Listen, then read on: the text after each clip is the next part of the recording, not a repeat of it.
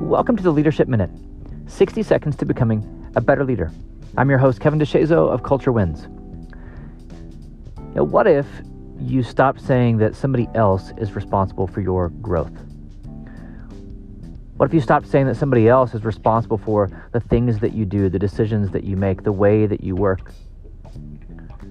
What if you stop saying that somebody else was responsible for the way that you think, for your mindset? What if you stop saying that somebody else is responsible for the way that your life is going? And what if today you flipped that switch and said, No, it's on me. It's up to me. If I want to get better, I don't need to wait on my boss. I don't need to wait until everything is right or perfect or until I have quote unquote enough. If I want to get better, it's up to me. If I want to grow, it's up to me. If I want to make more impact, it's up to me.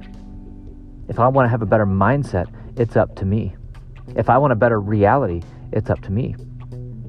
Because what happens when we put it on everybody else, it takes the responsibility off of our shoulders, which means things will never get better, but we can always blame somebody else. That means we never have to change.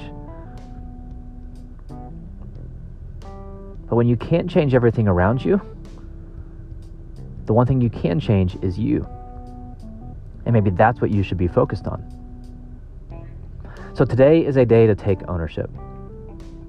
To say the way that I think, the way that I work, the decisions that I make, the way that I show up, the way that I get better, the way that I make an impact, it's up to me. Take ownership and show up on purpose.